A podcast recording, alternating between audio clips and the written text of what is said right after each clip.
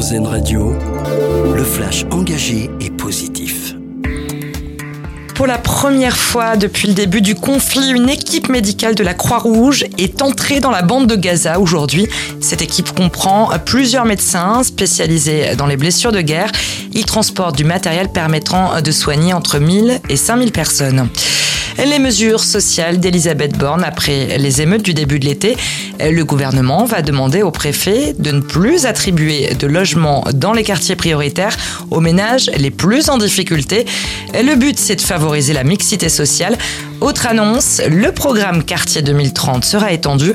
Il vise à accompagner les entrepreneurs de quartiers populaires dans la réalisation de leurs projets professionnels. L'Alliance pour l'inclusion par le sport lancée aujourd'hui, 150 personnalités et clubs l'annoncent dans un manifeste qui vient d'être publié. Ils s'engagent à renforcer concrètement les moyens d'animation, de médiation et d'intervention des clubs locaux. Objectif, réparer le lien social là où il s'est délité et mesurer le désœuvrement et la perte de sens qui frappe une partie de la jeunesse. En foot, c'est assez rare pour être souligné. Hier soir, le club de Toulouse s'est incliné face à Liverpool, mais pour autant, la soirée n'a pas été complètement perdue. Sur X, ex-Twitter, les forces de police anglaises ont loué le comportement des supporters des Violets.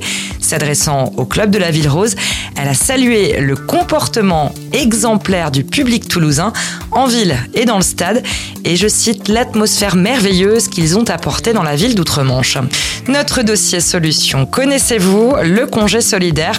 Le Monde.fr s'est penché sur la question.